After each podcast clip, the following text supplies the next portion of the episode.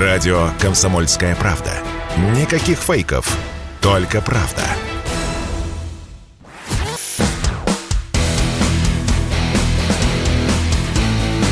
Программа с непримиримой позицией. Утренний Мордан. Всем здравствуйте! В эфире радио «Комсомольская правда». Я Сергей Мордан. Трансляция началась на YouTube-канале «Мордан 2.0». Вчера мы чуть не получили бан. Вы, не повер... Вы даже не поверите, за что. Нет, не за обычный стрим, а не за то, что вот э, президент Зеленский называет э, разжиганием войны и все такое прочее. За абсолютно невинное интервью с ректором ГИТИСа Заславским вот э, его сочли, э, не знаю, нарушающим э, правила сети и, в общем, ликвидировали. Ну, надо было вовремя смотреть, все, что я могу сказать.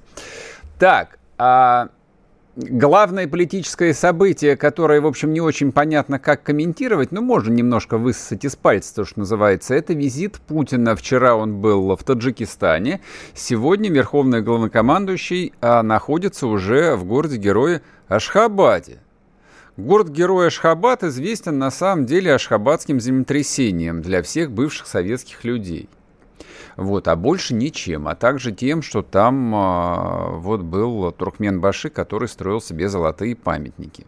Но это как бы все в прошлом и не очень понятно. А вот то, что понятно, то, что важно, и то, что, как мне предполагается, ну, может хотя бы немного объяснять э, визит на высшем уровне в эту постсоветскую республику, это совершенно гигантский, чудовищный э, запас природного газа, который в Туркмении есть. Туркменистан является одним из э, самых больших в мире э, одной из самых больших а, в мире стран, а, добывающих природный газ, и, соответственно, одним из самых больших экспортеров. И все бы ничего, у них есть проблемы с транспортировкой. Есть э, газопровод в Китай, по-моему, даже два, но это слабо может утешить западный мир. И есть э, газотранспортная система России, по которой туркменский газ в Европу и поступает или поступал. Вот это вот, собственно, главный вопрос. Там действует довольно сложная система межгосударственных соглашений. Это не тот случай, когда можно просто нажать красную кнопку на своем а, рабочем столе и типа раз и все закончилось. Я думаю, что это именно вопрос довольно тонких а, договоренностей. И это точно стоит того, чтобы Ашхабад посетить. Ну, в общем, перефразирую известный исторический анекдот, когда, как вы знаете, фраза знаменитая «Париж стоит мессы», Ашхабад стоит место в 2022 году. В общем, как мне кажется, все идет э, к новому уровню эскалации противостояния между Россией и Западом. И через какое-то время, может быть, через пару месяцев, может быть, через 4 месяца, в ход пойдет то самое пресловутое энергетическое оружие, о котором они так много и сладострастно говорили. Они получат, я думаю, это самое энергетическое оружие по полной программе. Думаю, что газ перестанет идти и по Северному потоку-1, и по украинской ГТС – и по Каспийскому трубопроводу, который вот сейчас, например, находится на ремонте. На плановом, говорят, я не знаю, кто я такой, чтобы, в общем, обсуждать решения профессионалов. А, но, видимо, и туркменский газ как-то, в общем, тоже попадет в некоторую зону турбулентности. Ну, в общем, посмотрим, посмотрим. Тем временем а, на другом фланге продолжает свою невероятную пиар-активность президент Зеленский. Он вчера выступил по видеосвязи даже перед э, Советом Безопасности ООН, перед постоянными членами. Обсуждал э, историю достаточно смехотворную, ну, с точки зрения происходящего последние четыре с лишним месяца. А если говорить историю смехотворную по сравнению с тем, что происходило последние 8 лет и подавно, а это пожар в Криворожском торговом центре. Вот э, Зеленский предложил мировому сообществу это действительно как новую бучу. Мы вчера об этом достаточно подробно говорили, и, в принципе, нет никакой необходимости тему это снова там, дискутировать. Кому это очень было интересно, таких людей не очень много, честно говоря. Но я, по крайней мере, по интернет-статистике могу судить. Все посмотрели эти видеозаписи с, с разных э, ракурсов, где летела ракета, какой была была модификации.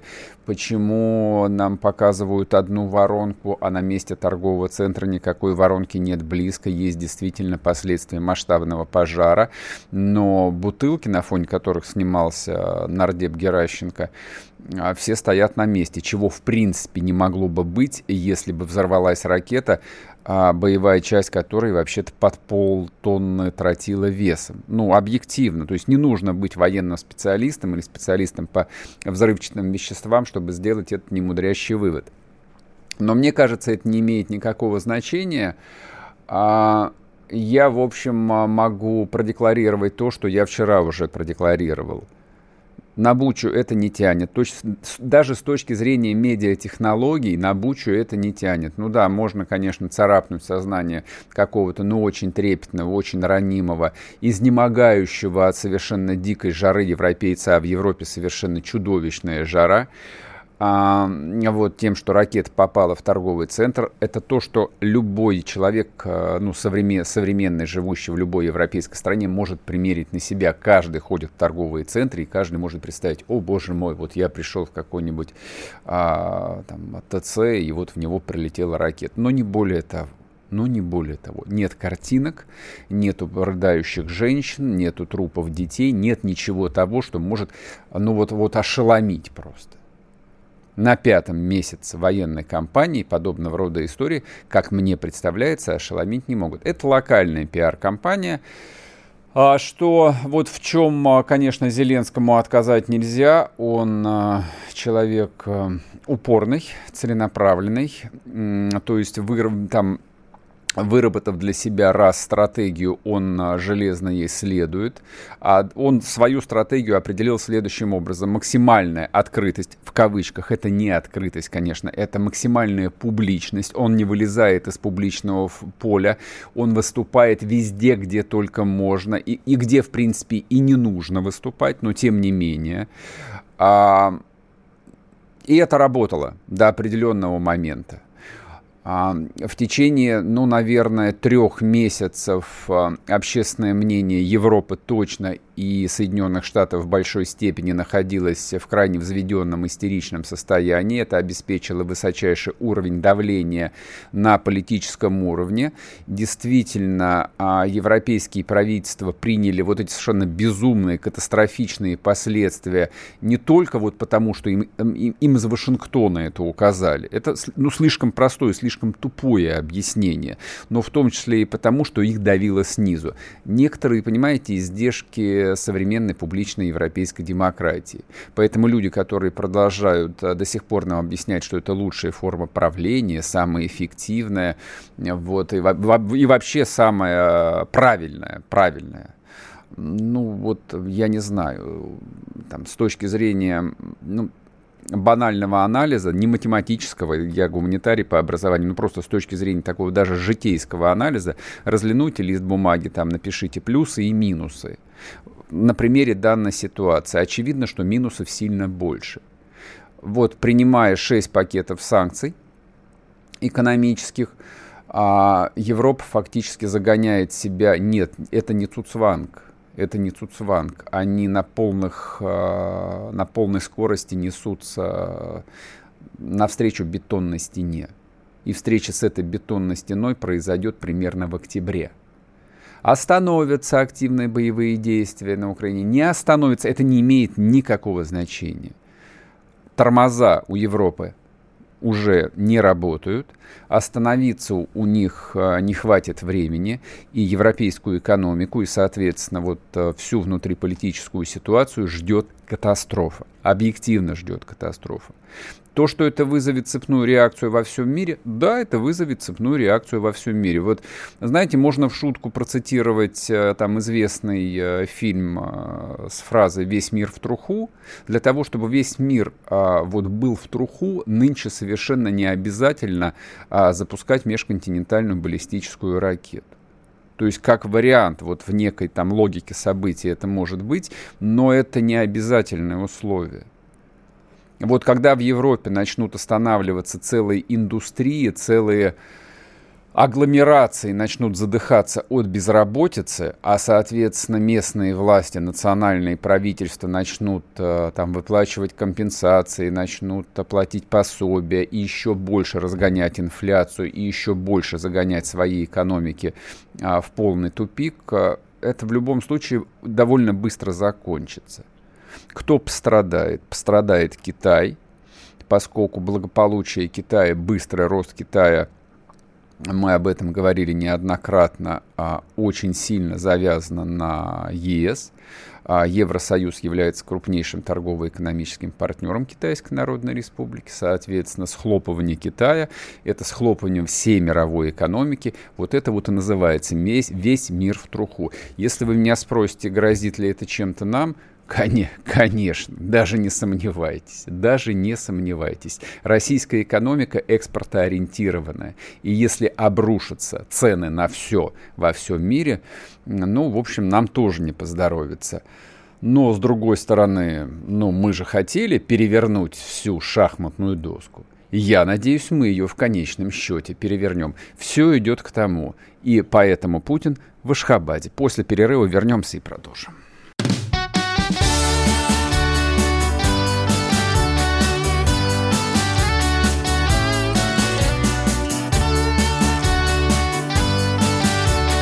Лето. На радио «Комсомольская правда».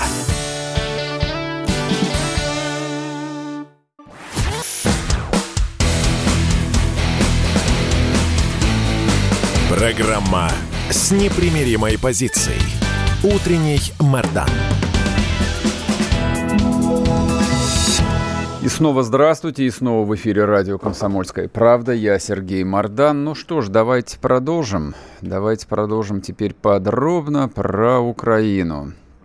Михаил Нафриенко, военный эксперт, журналист, к нам присоединяется. Михаил Борисович, здрасте. Доброе утро. Ну, давайте начнем с самой горячей, самой непонятной э, темы, которая вгоняет в депрессию ну, самых возбужденных людей. 300 тысяч комплектов химзащиты для ВСУ поставит НАТО. Новость. А, ну вот на фоне этого торгового центра в Кременчуге, на фоне саммита НАТО в Мадриде, все это как бы потерялось. И с другой стороны, ну а как, 300 тысяч комплектов, это ведь много. Это можно во, во, как бы вот приодеть, скажем так, э, ну, всю боеспособную часть украинской армии. К чему готовиться? К химической атаке, к, ядер, к удару ядерным оружием или к чему-то еще? Может, что-то мы не понимаем? Вот объясните, пожалуйста.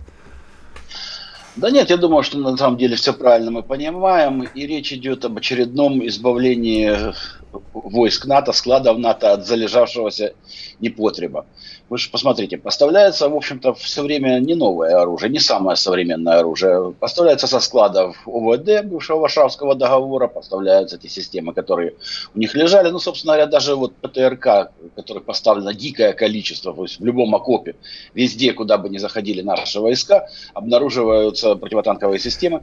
И постоянные жалобы пленных, и тоже о чем говорят наши угу. солдаты, у всех старые аккумуляторные батареи.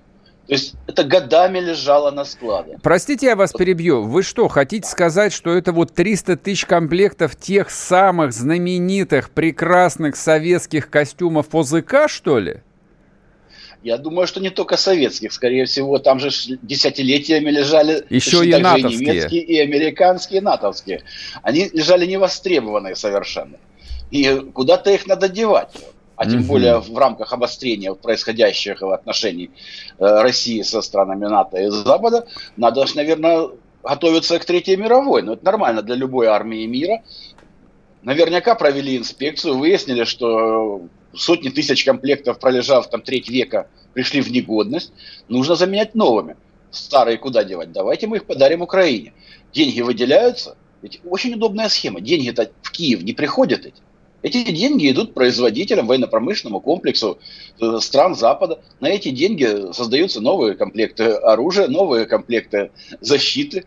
Цинично. Вот, они поступают цинично. на вооружение. Да, цинично, но тем не менее. Так, ну, а обоснование, ну, пожалуйста, вот смотрите, русские заводят на Запорожскую атомную станцию своих специалистов. Угу. Они останавливают энергоблоки. Это ж, смотрите, что там, до ядерной аварии два шага, Чернобыльская АЭС было что же самое истерики, что вот буквально завтра все взорвется. Эту информационную бомбу они, так сказать, взрывают постоянно. Вот она такая, знаете, каучуковая. Прыгает, прыгает, прыгает. Вот давайте теперь попиаримся на теме близкой ядерной войны. Что там Россия может что-то применить. Напомню, в 2014-2015 году Киев там мамой клялся, что в Лисичанском, в, прошу в Луганском аэропорту русские взорвали атомную бомбу. Я даже не помню было. уже, честно говоря. Было, было, да. Вот. На полном серьезе утверждали, что мы там боролись до последнего, мы бы не сдались. Но угу. они применили ядерный заряд, ну и все умерли. Понятно. Сейчас э, тема та же самая. Знаете, русские могут применить все, что угодно. Слушайте, но ведь это, это же довольно странно, потому что тема про возможный тактический ядерный удар, она качалась э, украинской пропагандой, э, ну, собственно, и западной пропагандой примерно первые два месяца кампании. То есть ее разгоняли по полной, ну, причем в контексте, что путинская армия — это колосс на глиняных ногах, э, ничего не стреляет, ничего не работает, русские стоят на пороге военного поражения, поэтому вот, чтобы не допустить этого поражения, они обязательно сбросят ядерную бомбу. Вот я прям на вскидку могу перечислить там десяток фамилий, вроде бы как очень неглупых, образованных, умных людей, которые вот, вот с честным выражением а, глаз это рассказывали. Но сейчас тональность публикаций совсем другая. То есть русская армия таки, в общем, добивается того, чего она хочет добиться. Понимаете, здесь вот э, я уже не раз выражал публично свое удивление, это первая война на моей памяти, которая происходит в большей степени в информационном пространстве, когда противника слабо интересует происходящее на фронте. То есть э, там даже германские формулировки выравнивания линии фронта э, ну, уже отдыхают. Речь идет о том, что мы отходим на лучшие, более подготовленные позиции, мы победили русских, отступив вовремя из того или иного населенного пункта. Вот в России, ну, говорить о том, что заканчиваются ракеты, стало не камельфо в силу того, что э, ракетные удары только увеличиваются. Поэтому мы говорим о том, что э, русские выдыхаются. Вот сейчас наша помощь там с Запада придет, мы перейдем на стандарты НАТО. Вот буквально там еще месяц-другой. Понятно, что вот середина лета, о которой они говорили, уже подходит и, и явно не случается. Ну, скажут насчет осени. Понимаете, публика на Западе, это вот ну, работая много лет, ты уже вынужден констатировать, и на Украине, соответственно, э, обладает памятью аквариумных рыбок. То есть проходит там пара недель, и уже никто не вспоминает о том, что говорилось там в апреле, в марте, что у русских закончатся ракеты, что такое на глиняных ногах, mm-hmm. что завтра э, общественность э, ворвется в Кремль и свергнет кровавого диктатора. Все, это уже забыто. А вот та же тема ОЗХ, там, ядерного, бактериологического, химического, какого угодно нападения, она достаточно актуальна. Э, обратите внимание, ведь на Западе эту истерику периодически тоже разгоняли. Там начинали строить противоатомные убежища. Их, собственно, все эти годы продают. Но периодически продают лучше. Угу. Вот э, тема Украины очень помогает.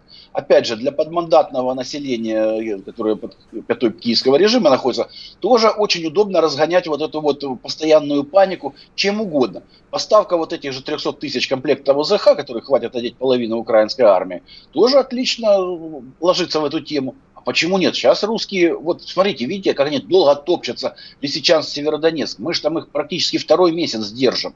И еще борьба не закончена. А после этого они куда денутся? Потому что это операция «Мокрый сахар». Мы вот о чем с вами забыли ведь поговорить. Вот, вот вы говорите, что меняется тема за темой. Э, я, я правда не понял. То есть у них же действительно там гениальная история с мокрым сахаром. И они отказываются от этого великолепного изобретения. Вот, и опять разыгрывают э, вот этот ядерный карт-бланш костюма ОЗХ. Какие-то странные очень люди. Михаил Борисович, ну, я, знаете, что вас хотел спросить? А, ну вот Хорошо, медиакомпания, мы к ней э, так или иначе вернемся, еще обсудим, но э, было бы, в общем, глупо, если бы не обсудили действительно серьезные вещи. А серьезные вещи — это обещание американцев, и, в общем, явно оно будет э, реализовано. Это готовность нарастить численность сил быстрого реагирования в 8 раз, а это, собственно, как бы часть постоянной готовности. В 8 раз, это серьезно. То есть НАТО опять превращается в военную систему. Вот э, прокомментируйте, пожалуйста, просто это, э, вот э, этот аспект? Ну, он был неизбежен. В любом случае мы понимали, что любое обострение ситуации на Украине, да вообще возле российских границ, на любой территории, каждый раз стимулирует НАТО к увеличению. Ну, уже забылось, но вспомните. Ведь э, батальоны НАТО вводились в прибалтийские лимитрофы тоже под э, сурдинку обострения отношений с Россией, вот, событиями в Грузии, вот этим там рекордным по скорости забегом к турецкой границе. Угу. Ну, под это дело тоже увеличивались контингенты. Сейчас э, интенсивность боевых действий значительно выше, и она происходит, собственно говоря, в Европе, поэтому неизбежно было, что да, НАТО обязательно будет усиливаться. Потому что, ну, это вообще-то нормально для любого военного блока вот безотносительно страны принадлежности, кого объединяет этот блок, если где-то что-то в военном аспекте рядышком происходит, мы, безусловно, будем учитывать. Там же сидят военные чиновники, они пилят военные бюджеты.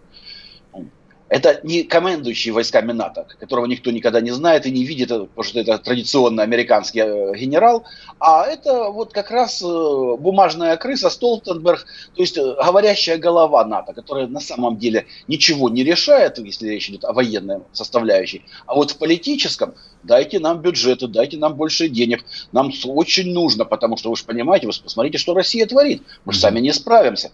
Давайте увеличим до 300 тысяч. Давайте. При этом все помалкивают о том, что а каким образом вы будете это увеличивать.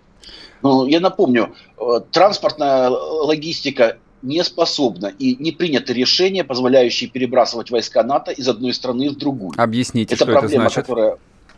А речь о том, что если принимается ну, в НАТО решение перебросить, например, в Польшу 200 тысяч там, солдат и там, танковую дивизию, Польша должна дать разрешение.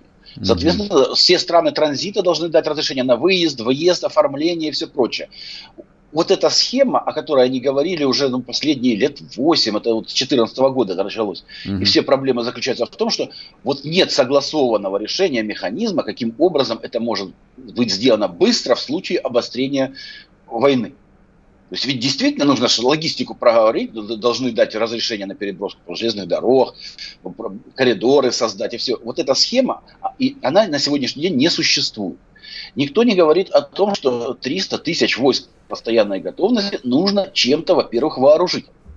Мы еще до начала СВО, не за год, не за два, рассматривали э, состояние вооруженных сил Великобритании, Германии, о том, что в бой с готовыми у них значительно меньше авиапарк и танковый парк. Э, есть проблемы с британским флотом, достаточно большие, то есть именно боевой Михаил готовности. Борисович, э, сейчас прерву вас на одну минуту, мы уйдем на новости, вернемся и продолжим. Михаил Ануфриенко с нами на связи, не уходить. Вы слушаете радио «Комсомольская правда». Радио, которое не оставит вас равнодушным.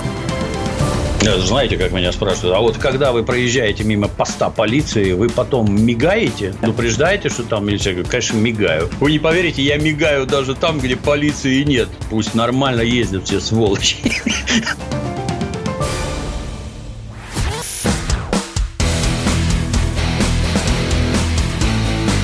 Программа с непримиримой позицией.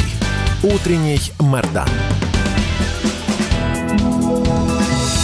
И снова здравствуйте, и снова в эфире радио «Комсомольская правда». Я Сергей Мордан. Трансляция на YouTube-канале «Мордан 2.0». Нажимайте кнопки «Нравится», подписывайтесь. Идет трансляция в Телеграм-канале «Мордан». Мы продолжаем наш разговор с Михаилом Анафриенко, военным экспертом, журналистом. Михаил Борисович, мы с вами начали обсуждать э, возможность для НАТО в принципе развернуть 300 тысяч э, войск быстрого реагирования. А вот то, что как бы пишут, э, ну, те же западные материалы, ну, мало того, что это то, что в нашем понимании называется войска постоянной готовности, они ведь самые оснащенные, там самая современная техника, там должны быть супертанки, суперракеты, как говорил Трамп, супер-пупер ракеты. Они у них вообще есть или нет? Вообще-то у них есть и ракеты, и Славьте танки, но Господи. суть в том, что да, за это можно быть спокойным. Но просто они требуют некоторого дооснащения, скажем, э, те же американские Абрамсы, которые стояли в Европе задолго до СВО. Э, после 2014 года неоднократно, в том числе и видеоматериалами, это подтверждалось, как э, американские солдаты, не техники, не заводы, а именно, собственно, те, кто, можно, кого можно назвать юзерами этих э, Абрамсов, навешивают динамическую защиту на танке самостоятельно уже в местах дислокации. Mm-hmm. Это, к примеру, о том, что такое танк американский, имеющийся в Европе. То есть он-то хороший, только он даже не оснащен динамической защитой был на, на тот момент. Что касается вот этих войск. Объединенная оперативная группа повышенной готовностью численностью 5000 человек была размещена в Шецене, в Польше, после присоединения Крыма к России. Это первая группа, которая в течение пяти суток может быть переброшена в зону проведения конфликта. Угу. Потом начали увеличивать, кстати, скороподъемность этого оперативного объединения. И на учениях э, безопасности Европы 21 и 20 да, в прошлом и позапрошлых годах, они показали двухсуточную готовность. Но, во-первых, они расположены в Польше. То есть готовность понятно, что вот она здесь. Уже ее перебрасывать никуда не надо. Во-вторых, mm-hmm. мы понимаем, что речь идет о плановых учениях, к которым готовятся месяцами. И в этих случаях показать двухсуточную готовность, ну, господа, ну, это как минимум не очень хороший результат.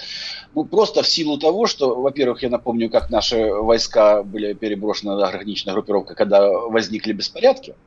Мы вспомним. Угу.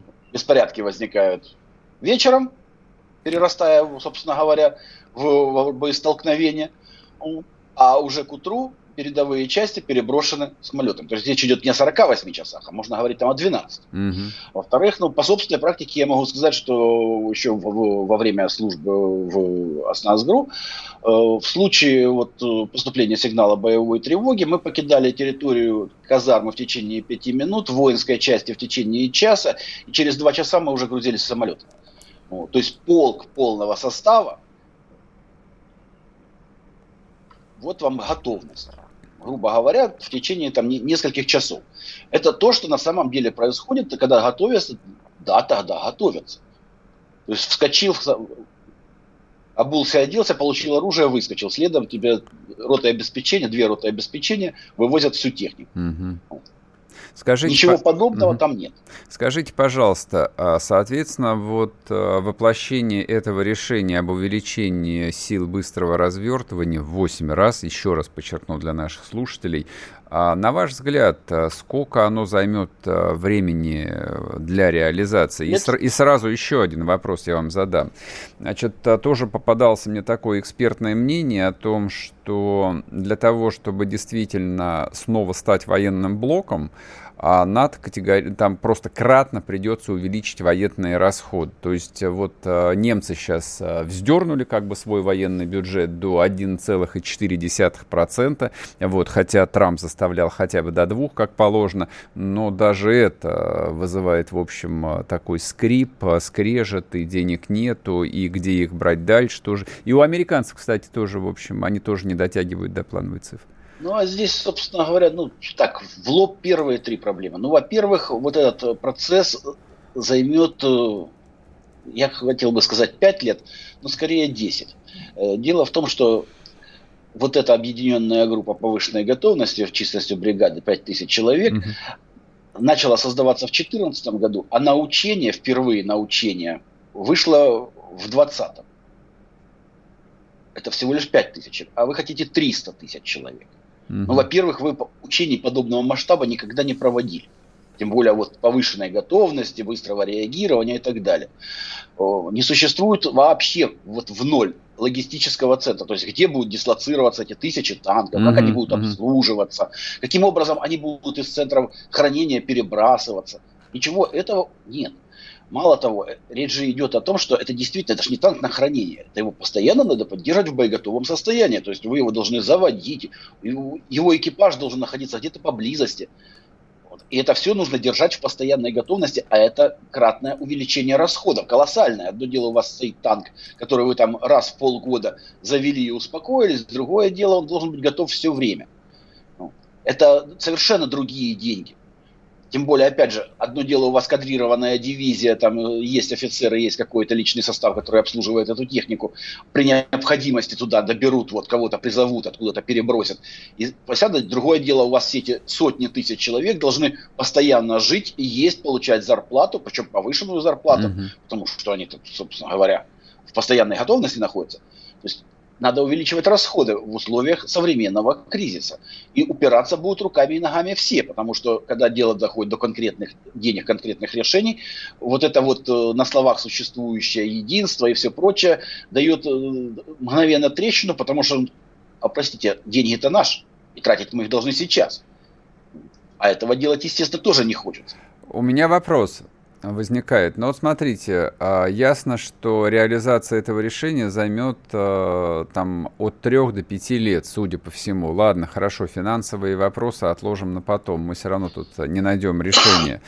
А, ну, украинский кризис-то вот а, может э, не дожить, так сказать, до светлого будущего. То есть Украина-то может просто исчезнуть, и по, и по факту через пять лет а, Североатлантический блок вместо агрессивной, но слабой России, которая, значит, никак не может победить маленькую, но гордую Украину, получит а, большое государство, злое очень государство, с очень боеспособной, самой боеспособной в мире армией, армией. И, в общем, а, тут а, не грех нам вспомнить и Арестовича, который, так сказать, намекнул, что может быть а, на выходе. На выходе, может быть, да, некая новая форма Советского Союза, в котором были русские, украинцы, и их боялся весь остальной мир. Ну и что тогда тратиться? Зачем время тратить, деньги, силы? Ну, на самом деле мы плавно переходим в состояние той холодной войны, которая существовала между Западом с блоком НАТО и Советским Союзом с Организацией Варшавского договора. Собственно, к этому-то они и хотят готовиться. Угу. И их, собственно, судьба Украины мало волнует от слова совсем. Ну, вспомните крики маленьких бедных лимитрофов при Балтике, которые все эти годы, ну, особенно после 2014 года, верещат о том, что э, их отдают на заклание, потому что вот эта оперативная группа повышенной готовности, которая изначально не в течение 48 часов должна была разворачиваться где-то в районе, а в течение 5 суток. Вообще-то так. Вот. Так, а по всем оценкам западных же экспертов, э, в случае наступления российских войск на прибалтийские лимитрофы, у них двое суток максимум на то, чтобы быть поглощенными российской армией. И они все время верещали именно о том, что нас отдали на заклание, то есть речь идет о том, что нас сначала захватят, а вот потом, через 180 дней, когда mm-hmm. весь блок НАТО соберется, нас освободят. И, собственно говоря, относительно Украины тоже самое. Ради бога, значит, Украину захватят. Значит, русские там будут властвовать. Но потом... Но потом мы, мы с освободительным сделаем, походом да. придем. Угу соберемся, да, и может как-то придем, может не придем, но, по крайней мере, мы поднапряжемся. И еще один, безусловно, фактор, который здесь играет очень важную роль, это военно-промышленный комплекс, который готов осваивать те сотни миллиардов долларов, которые им дополнительно будут ежегодно присылать. То есть мы будем открывать сейчас и уже готовятся к открытию новые линии по производству зенитных ракет, противотанковых комплексов, потому что ну, те объемы, которые поставлены на Украину, съели приблизительно треть запасов, которые имелись на складах. То есть уже совершенно очевидно, что их не будет хватать. То есть для войны вот даже таких масштабов нужны новые объемы производства. Mm-hmm. Они, безусловно, будут открываться. Почему я вот каждый раз говорю, что нужно спецоперацию не растягивать там на 2, 3, 4 года, а заканчивать в течение года? Потому что потом действительно будут открываться дополнительные линии, набираются уже рабочие, и будут, они будут производить больше. И вот ВПК эти деньги освоят с удовольствием. И они и танков будут больше деть, и всего остального. Потому что уже сейчас стало понятно, что НАТО расслабилась, потому что их производственные комплексы успе- умеют завышать стоимость изделий, которые они выпускают на выходе. Ну, mm-hmm. я еще помню времена, когда подводная лодка стоила миллиард долларов. Mm-hmm. Сейчас, э, простите, миллиард это вообще ни о чем. Авианосец последний, который они сделали, зашел за 17 миллиардов и продолжает дорожать в ходе, так сказать, дооснащения и исправления недостатков, которые были угу. допущены при его изготовлении. То есть эти средства – это вот монстр, который сожрет все средства. Вот там многие американские политики и военные неоднократно говорили, причем на протяжении десятилетий.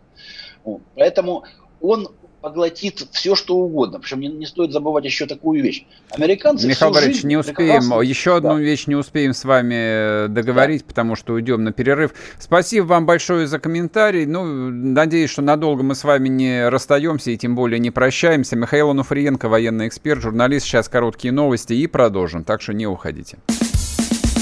Чтобы получать еще больше информации и эксклюзивных материалов, присоединяйтесь к радио «Комсомольская правда» в соцсетях.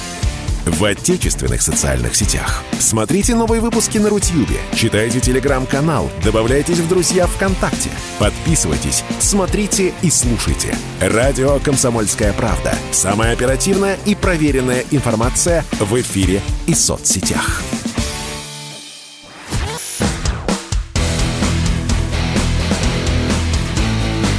Программа с непримиримой позицией. Утренний Мордан. И снова здравствуйте, и снова в эфире радио «Комсомольская правда». Я Сергей Мордан. YouTube-канал «Мордан 2.0». Да, у нас тут были а, короткие технические проблемы, отвалился интернет, а, но все заработало, я надеюсь. Поэтому подписывайтесь, нажимайте кнопку «Нравится», пишите ваши комментарии. Особенно я обращаюсь с этой просьбой к тем, кто будет а, смотреть, собственно, сегодняшнюю программу чуть позже, а не в прямой трансляции. А, Google любит комментарии, Google любит лайки, он просто питается ими.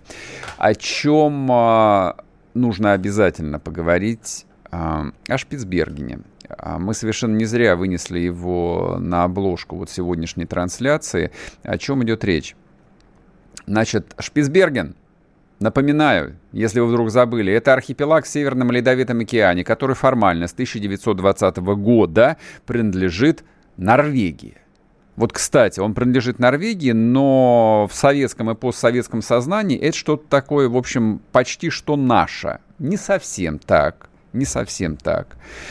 А там есть несколько российских, советских, постсоветских а, поселений. На Шпицбергене а, добывался и добывается до сих пор а, каменный уголь. Там а, в прибрежных водах а, ловят рыбу по-прежнему.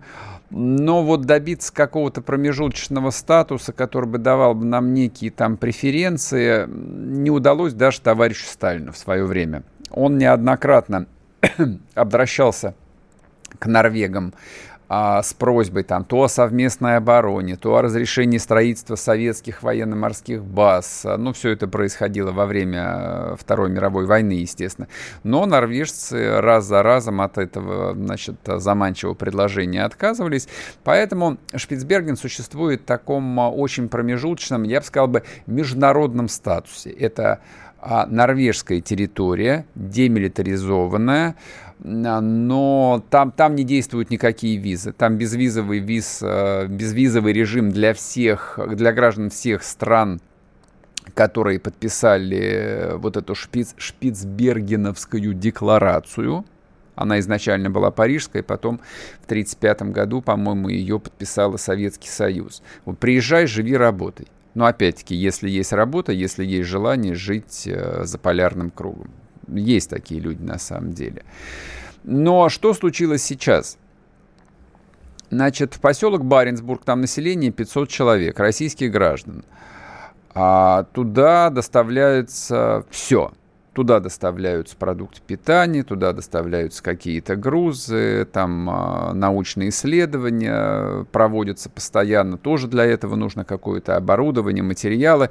И, в общем, с этим не было никаких особых проблем вплоть до вчерашнего дня. А, Норвегия отказала а, в праве доставки грузов на Шпицберген я подчеркиваю, на демилитаризованную территорию, находящуюся под особым международным статусом. России отказали. Дальше возникает вопрос. Дальше возникает вопрос.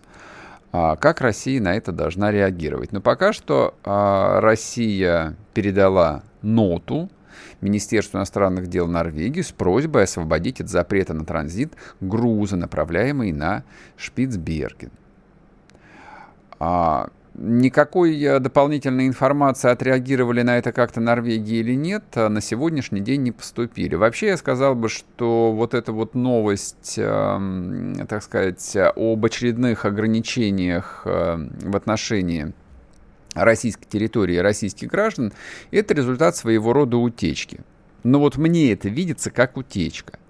Потому что как бы весь, вся проблема возникла еще примерно 18-19 июня, а обращение нашего МИДа было примерно 21 числа. Сейчас 29. Стало это известно 28. Ну и? И? И что? И ничего. Внимание, вопрос. Риторический вопрос. А как Россия должна на это реагировать?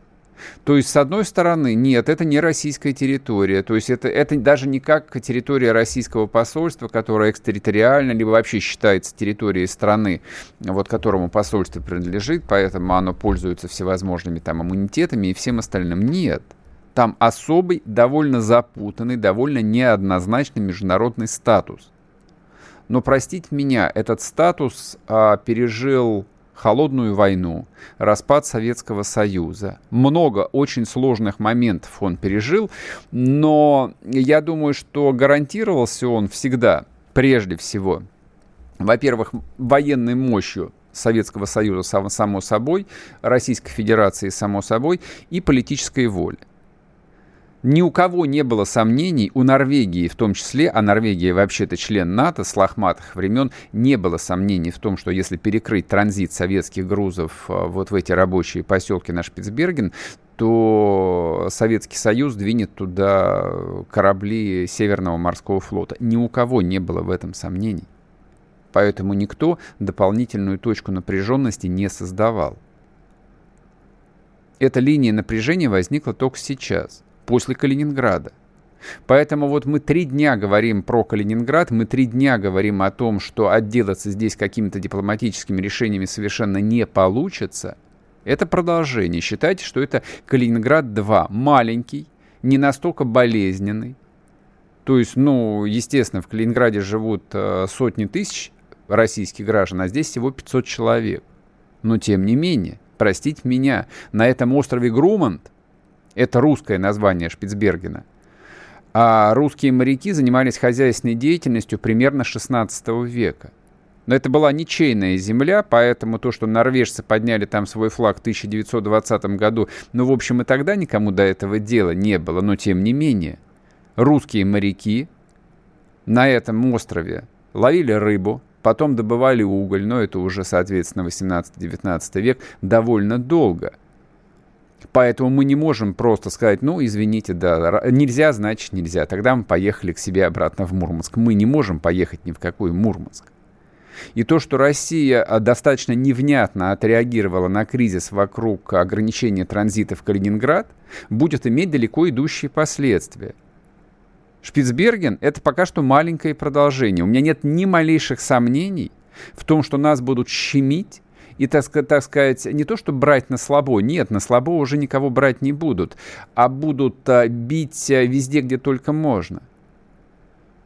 То, что возникнут а, и ограничения со временем а, для морского судоходства, для кораблей под российским флагом, да, возникнут. Если на это никак не реагировать, они обязательно возникнут. Будут ли российские корабли задерживать э, натовские военные корабли, не знаю.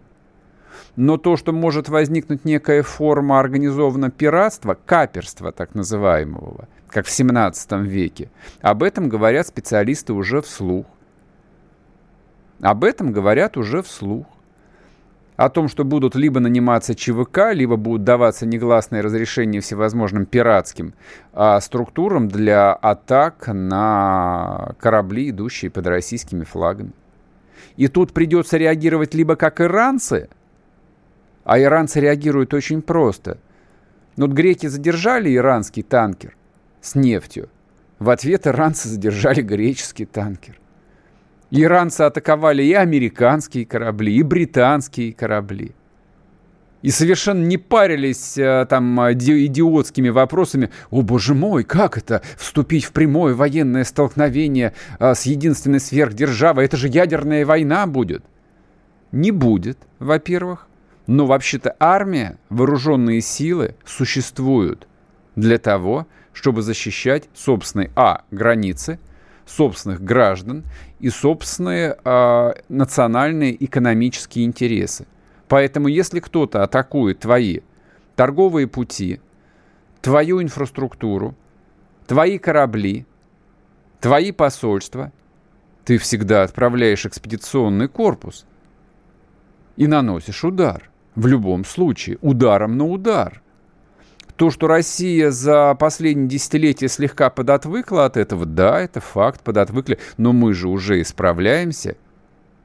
Юра, мы же уже исправляемся. Мы возвращаемся к своему исходному состоянию, к тому состоянию, в котором никому бы в голову не пришло бы нападать на советского посла-на российского посла в какой-нибудь гребаной Варшаве. Мы возвращаемся к тому состоянию, когда никому бы в голову не, по, не пришло бы попытаться атаковать советский-российский корабль. Мы постепенно возвращаемся к тому состоянию, когда никакая Норвегия паршивая не посмела бы остановить доставку грузов в рабочий поселок Баренцбург. Я, может быть, слишком тороплюсь. Я понимаю, что мы начали исправляться всего 4 месяца назад, но видите, как а, время спрессовано. То есть фактически наш русский поселок, населенный пятьюстами русскими людьми, находится сейчас в осаде. Именно в осаде, в блокаде. На это что, мы будем реагировать нотами – а в норвежское посольство? Серьезно? А может быть спецназ там просто высадить? Наш полярный, он у нас есть. Они дислоцированы как раз в районе Мурманска. Там лететь всего два часа. И все, и нет проблем. Короткий перерыв на новости и продолжим. Не уходите.